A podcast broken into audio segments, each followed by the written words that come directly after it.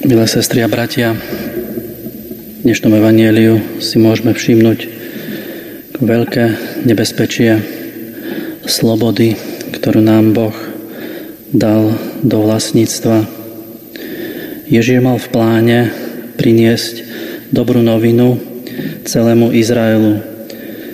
Asi očakával oveľa oduševnenejšie prijatie a tak by sa Izrael stal optimálnym nástrojom spásy pre všetkých ľudí.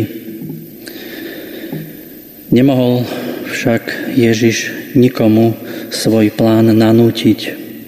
Mohol iba ponúkať, aby neoslabil dôstojnosť človeka.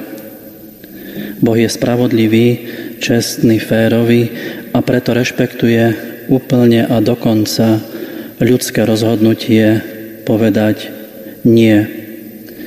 Pretože inak, keby túto možnosť človek nemal, e, tak by sa Boh s nami zahrával.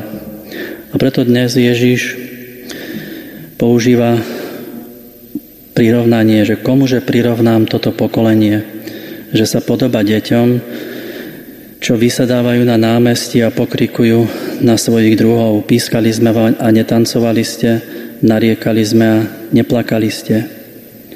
Ježiš poznáva, že jeho pokolenie sa správa ako deti alebo ako tínedžeri, ktorí nevedia, čo v skutočnosti chcú a uzatvárajú sa pred všetkými ponukami.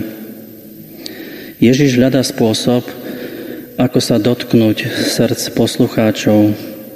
Hľadá možnosť dotknúť sa a priviesť ich k zmene života. Prirovnanie Ježiš hneď aj vysvetľuje. Prišiel Ján, krstiteľ nejedol, nepil a hovoria o ňom, je posadnutý zlým duchom.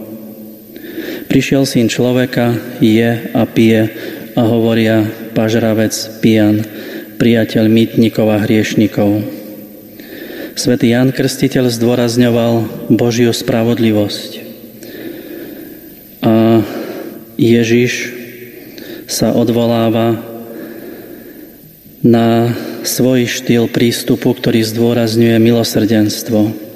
Napriek tomu Ježiš konštatuje stav absolútnej ľahostajnosti poslucháčov. Nezaujíma ich ani spravodlivosť, ani milosrdenstvo. Prejavujú bezhraničný nihilizmus, ktorý rodí necitlivosť a zatvrdlivosť srdca aj rozumu. Jednoducho ich nezaujíma nič. A takýmto postojom potvrdzujú, dávajú najavo svoje rozhodnutie neangažovať sa v pláne, ktorý im predstavuje Ježiš. Prosme dnes Boha, aby sme si uvedomovali tú veľkosť našej slobody e, a zároveň aj vážnosť e, niesť dôsledky za svoje rozhodnutie, aby to naše rozhodnutie, naše postoji, postoje sa stále viac približovali túžbe porozumieť a aplikovať do svojho života Boží plán. Amen.